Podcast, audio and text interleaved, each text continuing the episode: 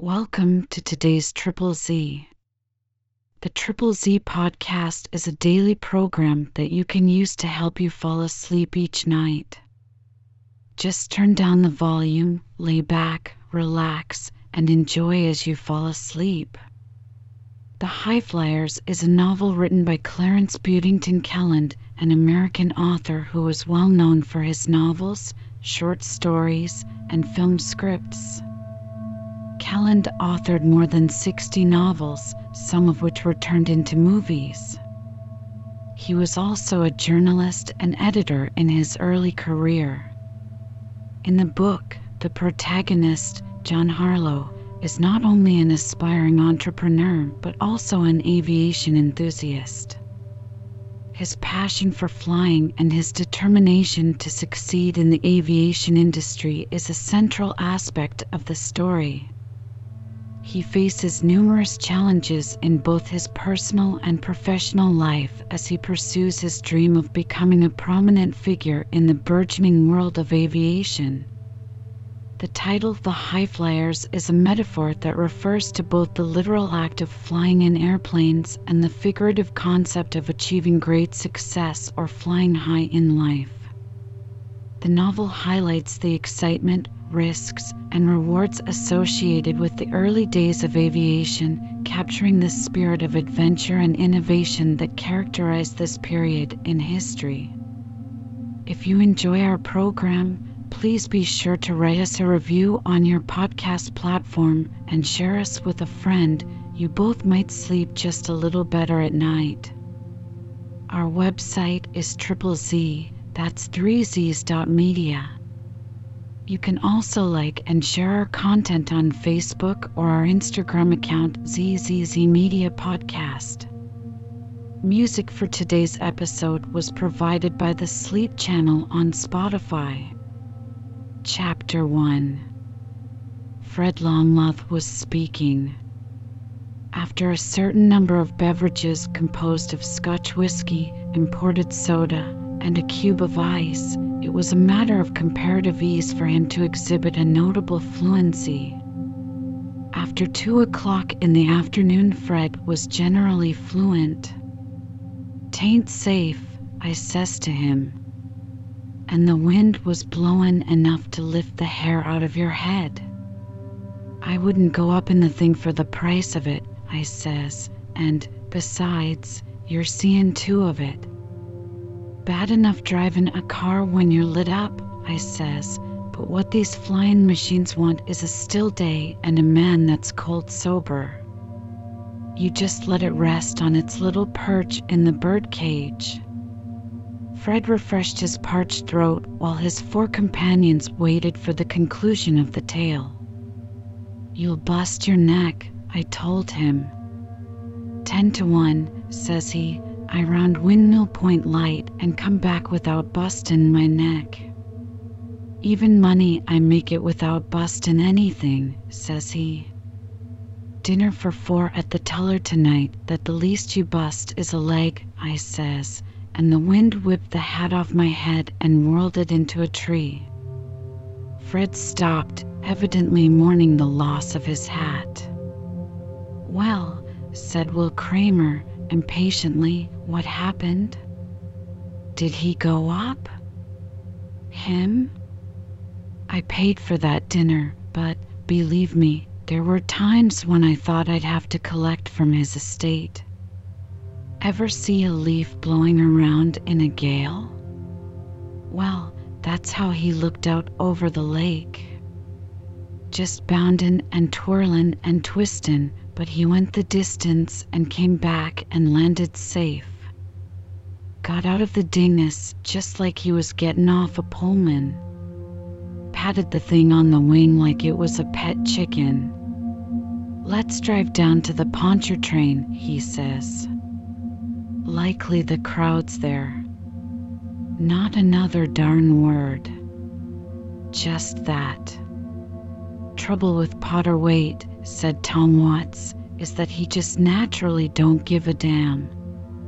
If he's going to pull something, he'd as lief pull it in the middle of Woodward Avenue at noon by the village clock as to pull it on the six mile road at midnight. No pussyfootin' for him, said Jack Eldridge. My old man was talking about him the other night. Day after he cleaned up those two taxi drivers out here in front. Don't let me hear of you running around with that young Waite, he says. He's a bad actor. You keep off him. He's a lifesaver, Fred Longmuth joined in. When Dad lights into me, I just mention Potter, and Dad forgets me entirely. You ought to hear Dad when he really gets to going on Potter. I'm no Sunday school boy, Dash, said Brick O'Mara. Do tell, jibed Eldridge. But I'll say Potter is crowed in the mourners. I wouldn't follow his trail a week steady. The others waggled their heads acquiescently. Even to their minds, Potter Waite traveled at too high speed and with too little thought of public opinion. About that table sat five young men who were as much a result of a condition as outlying subdivisions are the result of a local boom. Of them all, Longmuth came from a family which had known moderate wealth for generations, but it had grown swiftly, unbelievably, during the past few wonderful years to a great fortune. Of the rest, Kramer and O'Mara were the sons of machinists who, a dozen years before, would have considered carefully before giving their sons 15 cents to sit in the gallery at the old Whitney Opera House to see sawmill and pile driver and fire engine drama. The automobile had caught them up and poured millions into their laps. Eldridge was the son of a bookkeeper who, 15 years ago, had drawn $50 at the end of each month for his services. For every dollar of that monthly salary, he could now show a million. Watts was the son of a lawyer whom sheer good luck had lifted from a practice consisting of the collection of small debts and made a stockholder in and advisor to a gigantic automobile concern. And these boys were the sons of those swiftly gotten millions. They had forgotten the old days, just as Detroit, their home city, had forgotten its old drowsiness, its Midwestern quietness and conservatism. One might compare Detroit to a demure village girl, pleasing, beautiful, growing up with no other thought than to become a wife and mother, when, by chance, some great impresario hears her singing about her work and it is discovered that she has one of the world's rarest voices. From her, the old things and the old thoughts and the old habits of life are gone forever. The world pours wealth and admiration at her feet, and her name rings from continent to continent. So, with the lovely old city straggling along the shores of that inland strait, she has become a prima donna among cities. The old identity is gone, replaced by something else, less homely, but mightier, grander. Her population, which, within the memory of boys not out of high school, numbered less than 300,000 souls, was now reported to be thrice that and, by the optimistic, even more. Her wealth has not doubled or trebled, but multiplied by an unbelievable figure, and she has spent it with unbelievable lavishness. Where once were cobblestone pavements and horse cars are countless swarms of automobiles, where once were meadows, pastures, woodlots, are tremendous plants employing armies of men, covering scores of acres, turning out annual products which bring to the city hundreds of millions of dollars. In the history of the world, no city has come into such a fortune as Detroit, nor has there been such universal prosperity, not to employer alone, but to employees and to the least of employees. It seemed as if the day had arrived when one asked, not where he should get money, but what he should do with his money. So Detroit spent. It built magnificent hotels, it created palaces for its millionaires, and miles upon miles of homes luxurious, costly homes for those whose handsome salaries passed the dreams of their youth, or whose fortunes, built up by contact with the trade of purveying automobiles to an eager world, had not even been hoped for ten years before. Even the laborer had his home. Why not, when one manufacturer paid to the man who swept his floors the minimum wage of $5 a day? That was before the war, before a solemn covenant became a scrap of paper and the world fell sick of its most horrible disease. Then Detroit was rich, was spending lavishly but not insanely. With the coming of war, there was a halt, a fright, a retrenchment, a hesitation, for no man knew what the next day might bring. But as the next day brought no disaster, as it became apparent that the coming days were to bring something quite different from disaster, Detroit went ahead gaily. Then came strangers from abroad, speaking other languages than ours, and then began to whisper that this plant had a $10 million contract from Russia for shrapnel fuses, this other plant a $20 million contract for trucks, this other fabulous arrangement for manufacturing this or that bit of the devil's prescription for slaughtering men, and the whispers proved true.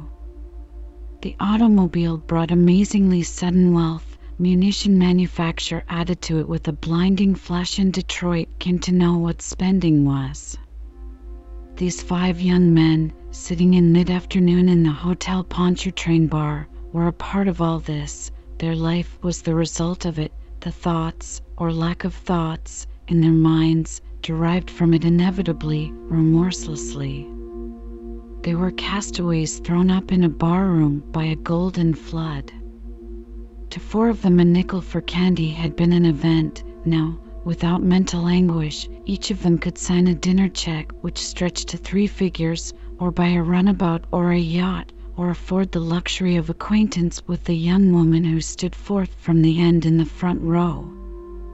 Let them not be chided too harshly. The fault was not theirs wholly, but was the inevitable result of their environment. They played at work, drew salaries but could spend their afternoons in the Pontchartrain, in the Tuller, on the links, or at the Dansant.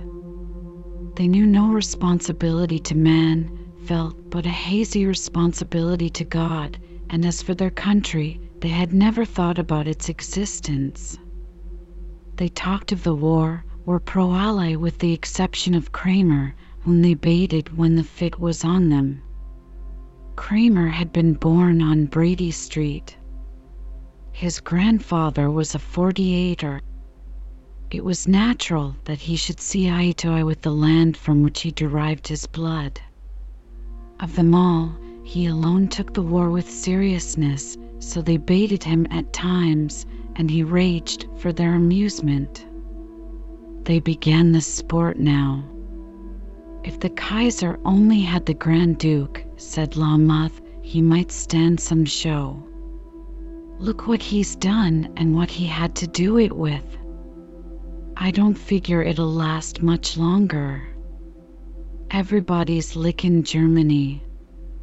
Kramer banged the table. You'll see, he said passionately. The war would be over now if it wasn't for the neutrality of the United States. This country's just prolonging the agony. If it wasn't for the munitions the Allies get from here, we'd be in Paris and London and St. Petersburg.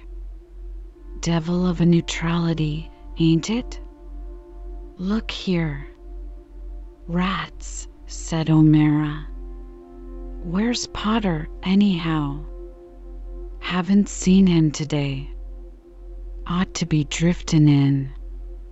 He's over at police headquarters, said a new voice, and Tom Randall beckoned a waiter and sat down at the table. Pinched again? came in chorus. No, but he'll probably get himself pinched before he's through with it. Know the Von Essen girl? Hildegard, you mean? Sassy one? Swiftest flapper that ever flapped. That's the darlin'. Well, she drives that runabout of hers down Jefferson again, doing nothing less than 45 and making real time in spots. Seems she's been fined pretty average regular. Well, traffic cop gets her and makes her haul up to the curb and crawls right in beside her. Aha. And off they go to the station, her looking like she could bite off the steering wheel. Well, Potter and I are coming along in his car, and we see the excitement and tag after. You know Potter?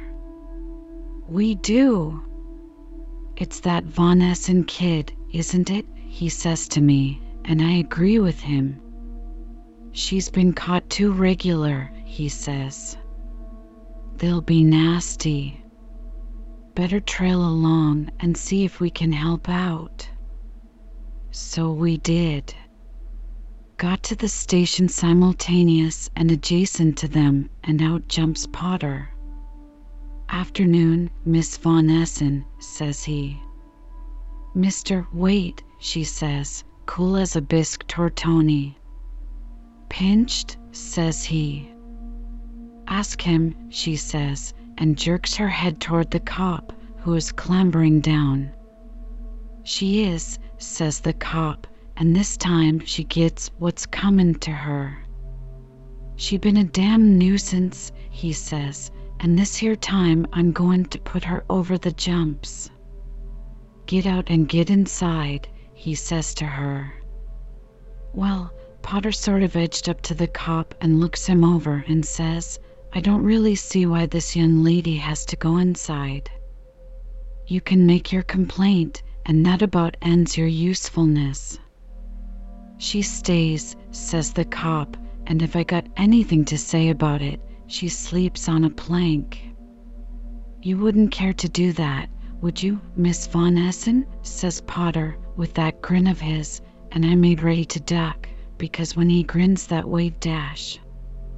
We know, said the boys. Now you listen to reason, says Potter.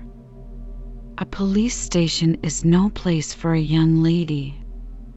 It doesn't smell pleasantly, so she doesn't go in. If bail's necessary or if anything's necessary, I'm here for that. But omit the stern policeman part of it. Get out and come in, says the cop to the girl. You and I are going in, friend, says Potter, and he took hold of the policeman's arm. We'll fix this up, not the young lady. Come on, says Potter, with his left fist all doubled up and ready. The cop knew Potter, so they parleyed, and then they walked under the porch you know the entrance to the station and in a couple of minutes out comes Potter, looking sort of sneering and shoving a roll of bills into his pocket. Seems there was some mistake, he says to Miss Von Essen. It wasn't you who broke the speed ordinance, it was I. I've arranged the mistake with the officer. Now, for cat's sake, cut it out. You'll be breaking into print good one of these days, and there'll be the devil to pay, or breaking your neck. You'll get yourself talked about if you don't ease off some. And, said Randall, he hardly knows the girl. Some line of talk for Potter to ladle out. What did she say? Her eyes just glittered at him. She's a handsome little cat, but I'll bet she can scratch. Coming from you, she says, that advice is thrilling. Her engine was still running. She slammed into gear, stepped on the gas, and shot over to Randolph Street. Potter looked after her and chuckled. Promising kid, he said. You chase along, Tom. They want me inside. So here I am. Guess he can take care of himself. Here he comes, said Longmuth. Didn't get locked up, anyhow. A tall young man who did not need padding in the shoulders of his coat was making his way between the tables. He wore a plaid cap jauntily on his yellow hair. He was not handsome, but at first glance one was apt to call him handsome if he were in good humor. You liked his face, except at times when he was alone or thoughtful.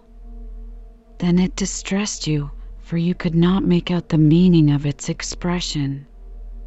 Then his blue eyes, which were twinkling now, looked dark and brooding. He had a way of looking dissatisfied in something worse, more disquieting something not to be defined.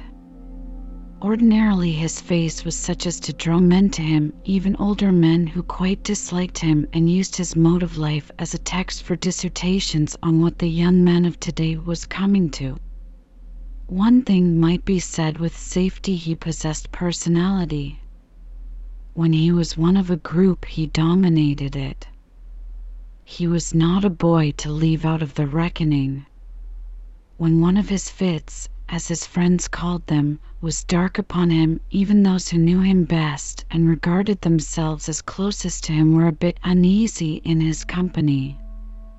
The most hardy and reckless of them was moved at such times to go away from there, for Potter Waite usually set out on some mad enterprise when that mood was on him. He would set a pace few cared to follow. You never know what he's thinking about, Kramer said frequently. It was true. But you did not know that he was thinking and that he could think. Also, he never followed, he led.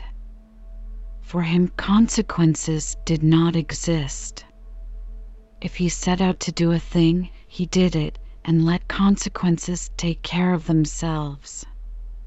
And, as the boys complained, he went his reprehensible way with a brass band. The idea of concealing his escapades seemed not to occur to him. "What do you have?" called Randall, whose waiter had come to him. "A stein, a quart of Scotch, and a bottle of soda," said Potter. "What's that, sir?" said the waiter. "Deliver it as ordered," said Potter with a boyish smile that got him quicker and better service than other men's tips. The waiter obeyed, and the boys watched with interest.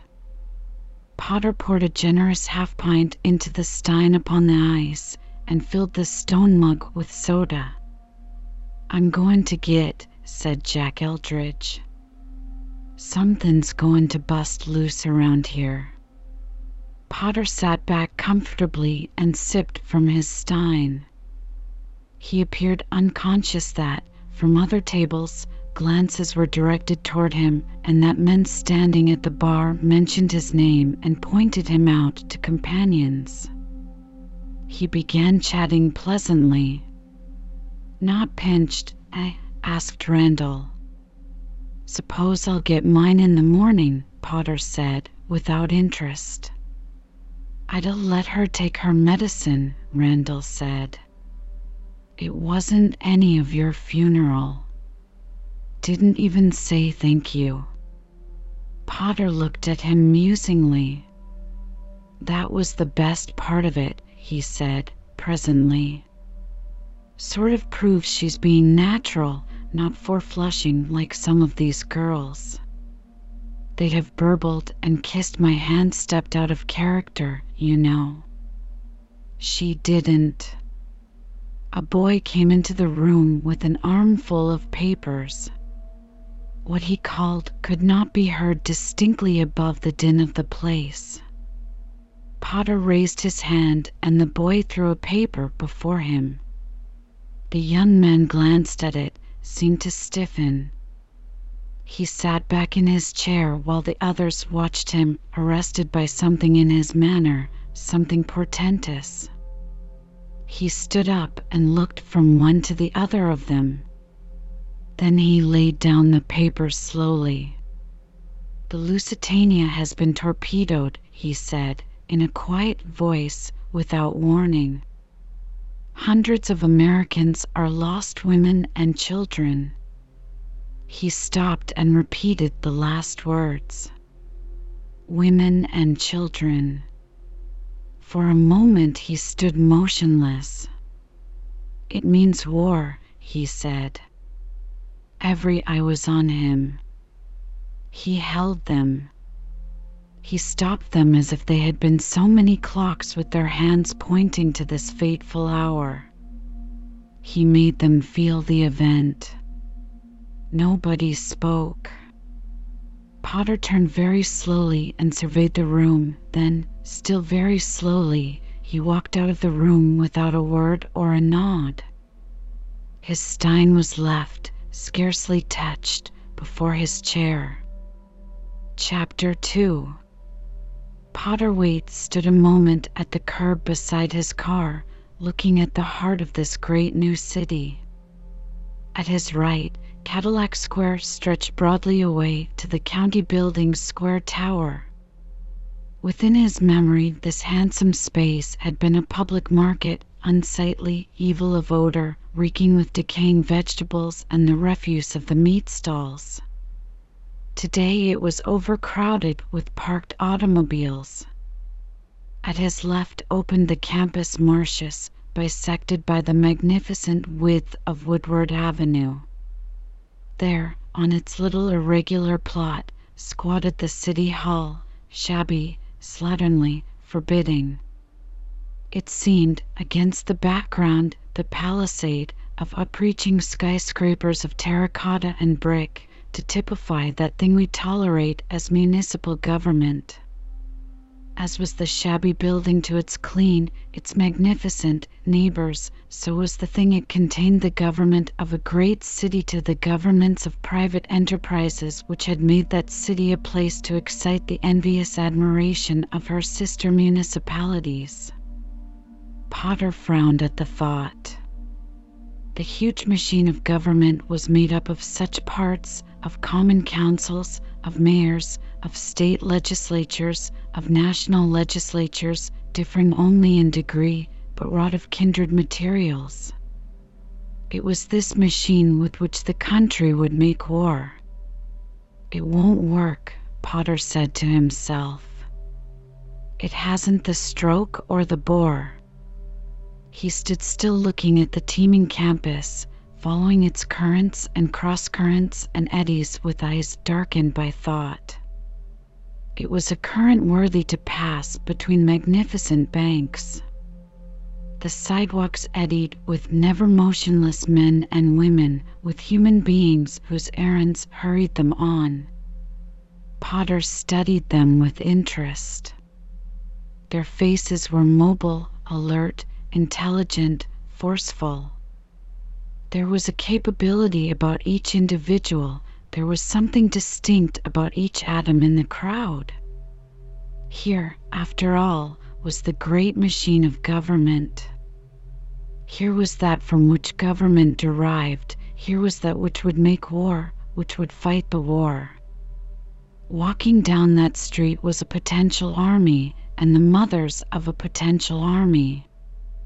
It was these who had made possible, who had created the terracotta skyscrapers it was these who had made possible that marvelous procession of automobiles which taxed the width of Woodward Avenue.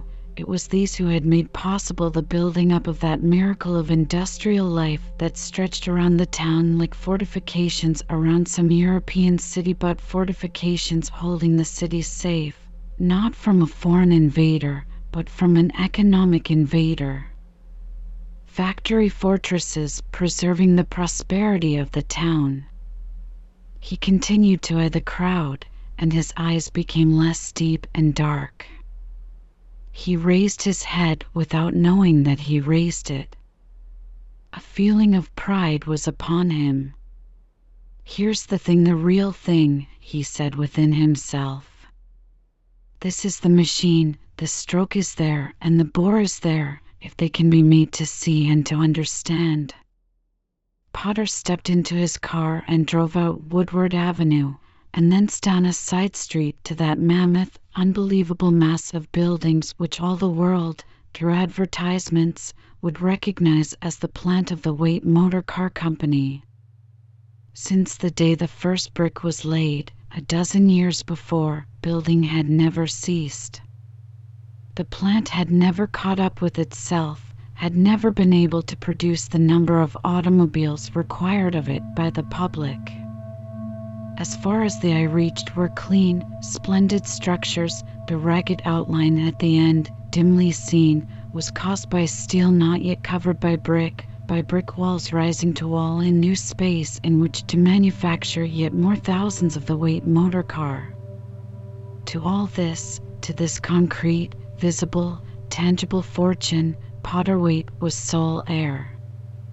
It was not like wealth in stocks, bonds, securities.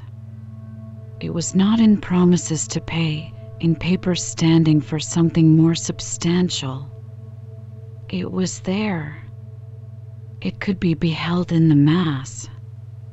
Perhaps a hundred millions of dollars actually reared themselves in brick and steel, in splendid, efficient machinery.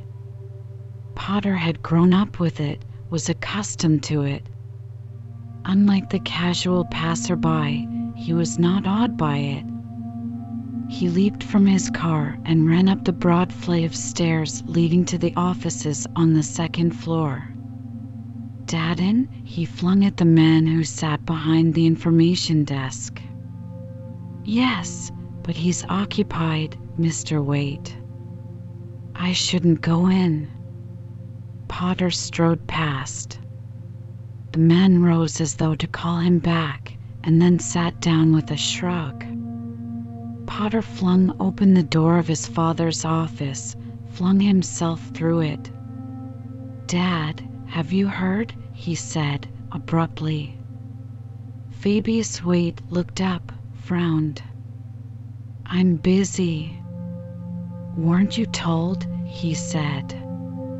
Potter glanced at the other occupants of the room, recognized Senator Marvel, did not recognize the other.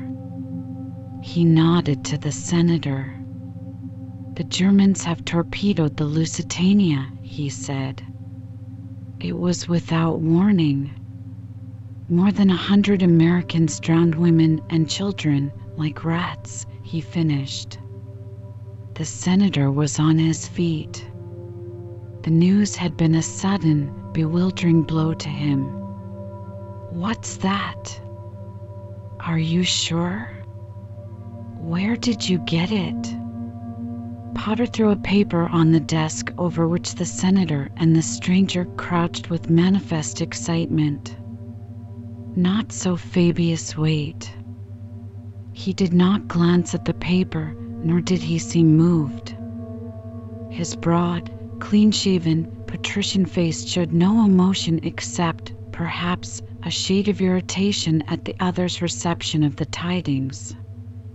Potter said to himself that his father would sit outwardly unmoved, unruffled, not in the least disarranged mentally, if word were brought him that the dissolution of the universe had commenced.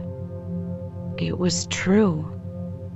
Fabius Waite would study the information and determine his course of action before he gave a sign that the most sharp eyed might read. My God! exclaimed the man whom Potter did not know. What'll it mean? What will it mean? the senator asked in an odd, frightened voice. What can it mean but war? Potter said.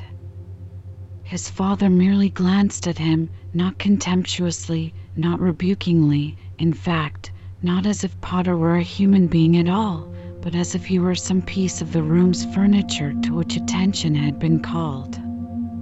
When you men are through scrambling over that paper, he said, quietly, I'll look at it myself.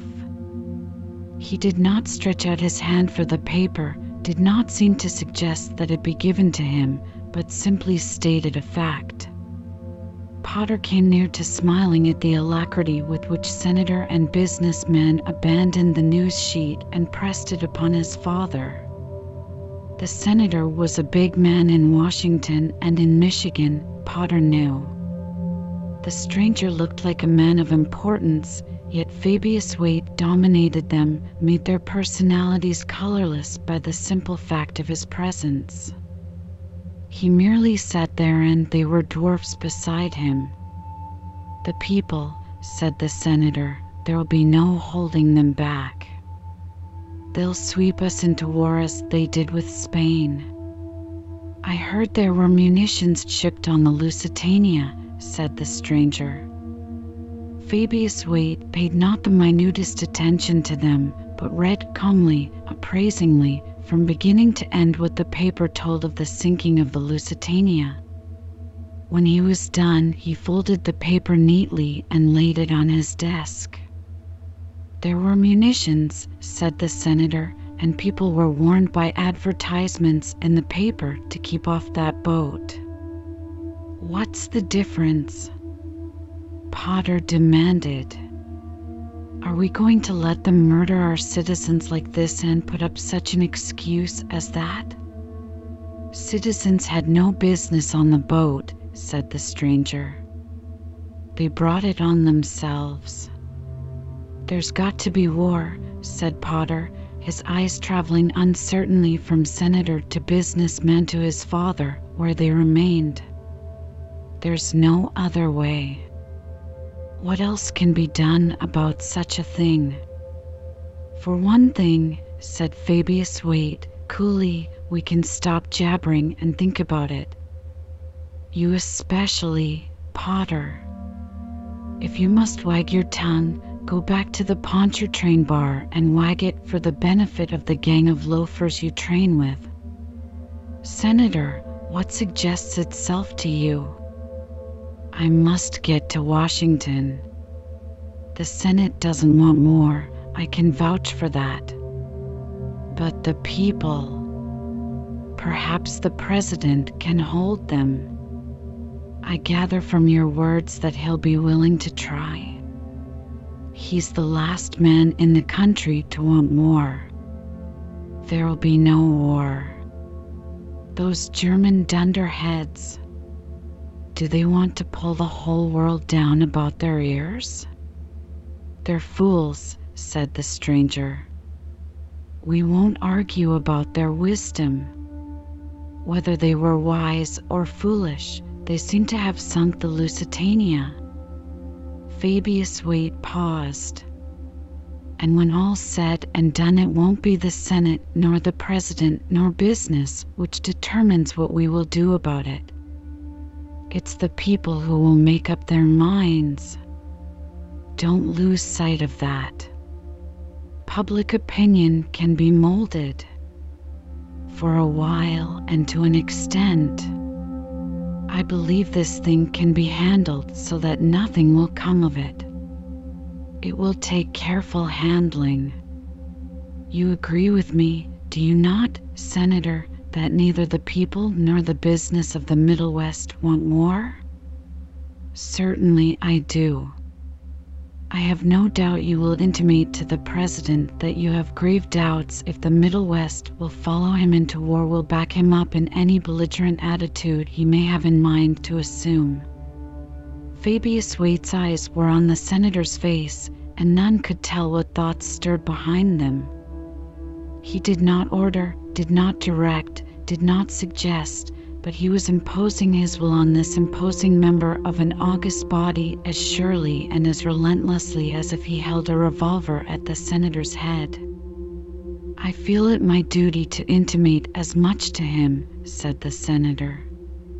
There must, of course, be a protest, said Fabius Waite news that the president is preparing a note to the German government will hold the people in check. I incline to believe they will wait for it to see what the president thinks.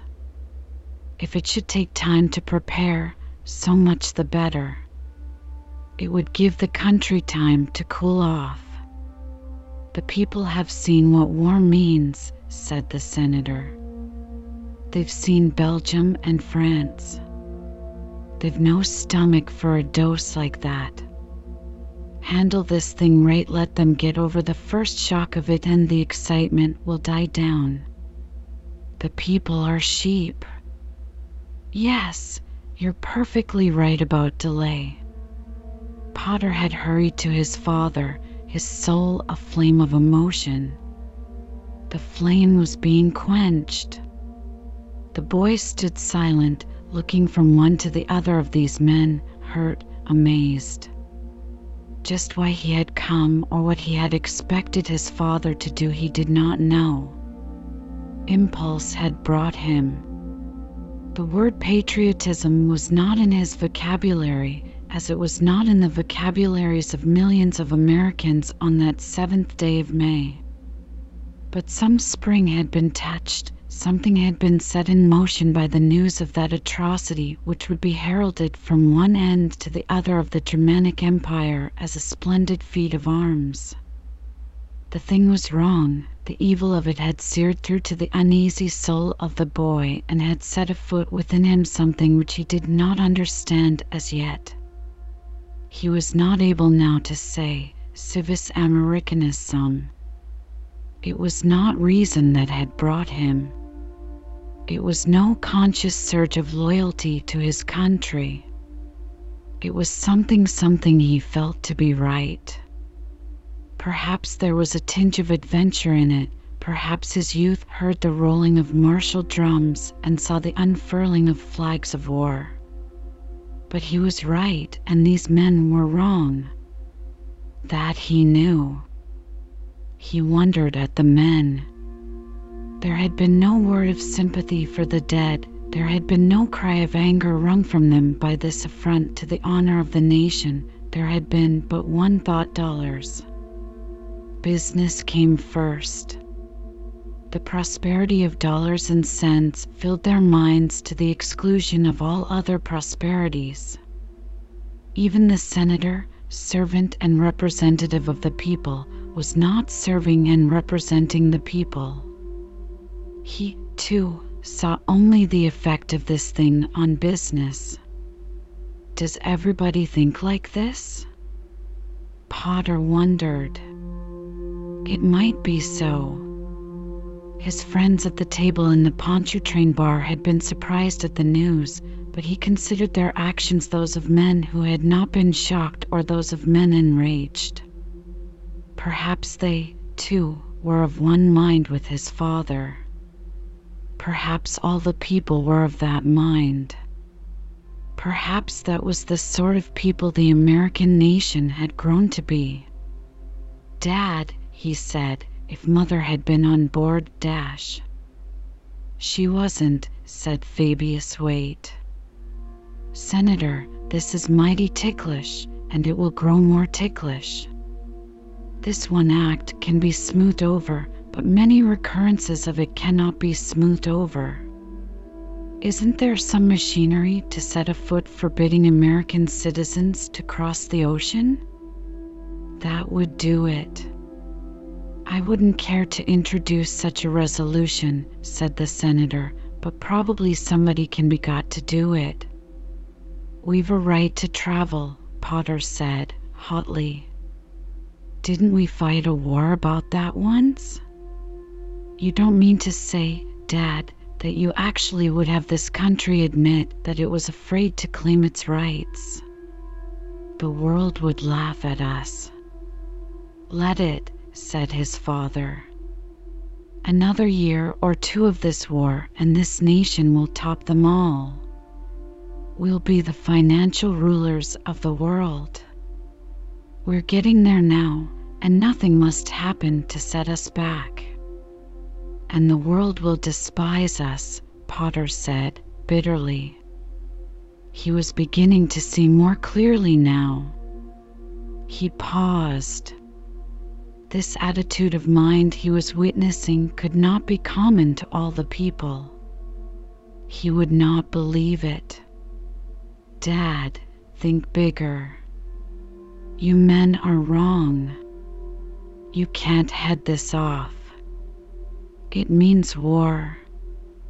It's got to mean war. And war means armies and cannon and shell and airplanes. We've got to have them all. Think, Dad, and you'll realize it. Take a telegraph blank, Dad, and write the president. You can help with this plant, every other plant like it can help. Wire the president that this plant is at the disposal of the country for any use the country can put it to. Tell him you're with him. Tell him you can make guns or shrapnel cases or motors for him as well as for England or France or Russia as you are making them. And airplanes. We'll need thousands of them. Give that job to me, Dad. I know airplanes dash. You know mixed drinks and chorus girls and traffic cops, his father snorted. You won't do it? Don't be a fool. Potter turned and walked out of the room. He stopped at the information desk. Here sat a man who worked for wages, a common citizen. Here sat the sort of man who made up the bulk of that crowd he had watched on Woodward Avenue. Dixon, he said, the Germans have sunk the Lusitania and killed a hundred Americans. Awful, wasn't it? I just heard. What are we going to do about it? Why, we'll make him pay for it, that's what. We'll collect damages, millions of dollars. Money? said Potter. You bet, Mr. Waite. Money. Is that all? Will that satisfy you? Isn't that enough? asked Dixon in real surprise. What more can anybody ask? You don't want to fight? You don't think it means war? Great heavens, no. War. We don't want any of that in ours. I guess this country won't mix in any wars. We've been seeing what war means. Anyhow, what should we fight for?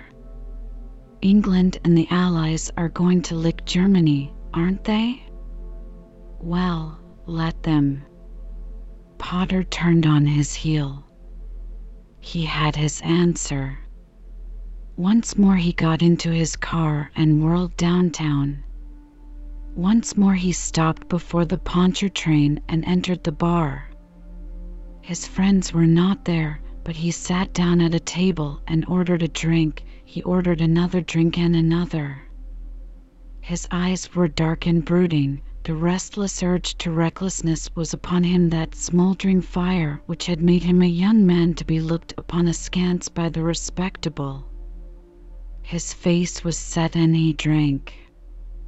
Fred Longmuth came through the revolving door, saw Potter, studied his face and his attitude for a moment, and then quietly withdrew. He knew the signs and had no desire to be in Potter's company from that hour on. He sat alone at his table, brooding, drinking from time to time. He felt no hunger, did not arise to eat.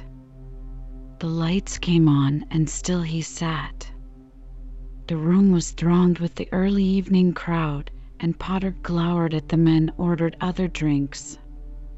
Presently he stirred uneasily. The spirit of unrest, of recklessness was working within him, urged on by liquor. He pushed himself to his feet and stood, not too steadily, and his eyes seemed to flame as he glared over the crowd. His face seemed to flame, to be kindling from some fire that surged up from depths inside him. His yellow hair, brushed back from his brow, added to the flame like semblance of him. He struck the table with his fist, and a glass danced over the edge to smash on the floor. It's a hell of a country, he said, loudly, and you're a hell of a lot of men. The room fell silent, and every face was turned toward him. He glared into the upturned eyes. You're a lot of crawling, sneaking, penny chasing rabbits, he said distinctly. Brag and blow, that's you. And then somebody kills your wives and babies, and you haven't the guts to kill back again. You're afraid, the lot of you. You won't fight. If anybody says war, you crawl under the table. Americans, I'd rather be an Eskimo. If anybody slapped your faces, you wouldn't fight. I'll show you. I'll show you what kind of cattle you are. Now, if there's a fight in you, come and fight. He lunged forward and struck a man, upsetting him against a table. The place was in an uproar. It's young Waite look out. He's a bad actor. Call the cops. Potter swayed forward into the throng at the bar, striking, striking. In a moment he was the center of a maelstrom of shouting, scuffling men, and his laugh rang above their shouts. They struck at him, clutched at him, waiters and bartenders tried to force their way to him. He was pushed back and back, still keeping his feet, still lashing out with his fists, his eyes blazing, his yellow hair rumpled and waving, his reckless laugh dominating the turmoil. His back was against the wall. Before him now was a clear semicircle which none ventured to cross, and he laughed in their faces. Fifty to one, he jeered, and you're afraid. A couple of policemen shouldered their way through, recognized Potter, and stopped. Cut it out now, Waite, said one of them. Cut it out and come on. Potter's answer was to step forward and strike the officer with all his strength. The other officer did not parley. His nightstick was out. He raised it, brought it down on Potter's yellow hair, and the whole room heard the thud of it. Potter stood erect the fraction of a second, then the stiffness went out of his body, and he sank to the floor a shapeless heap. The morning papers printed Potter's picture and news stories of this his most reckless escapade. They also printed moral editorials which, with singular unanimity, pointed out facts concerning young men with too much money, no regard for their citizenship, and mentioned disgracing an honorable name.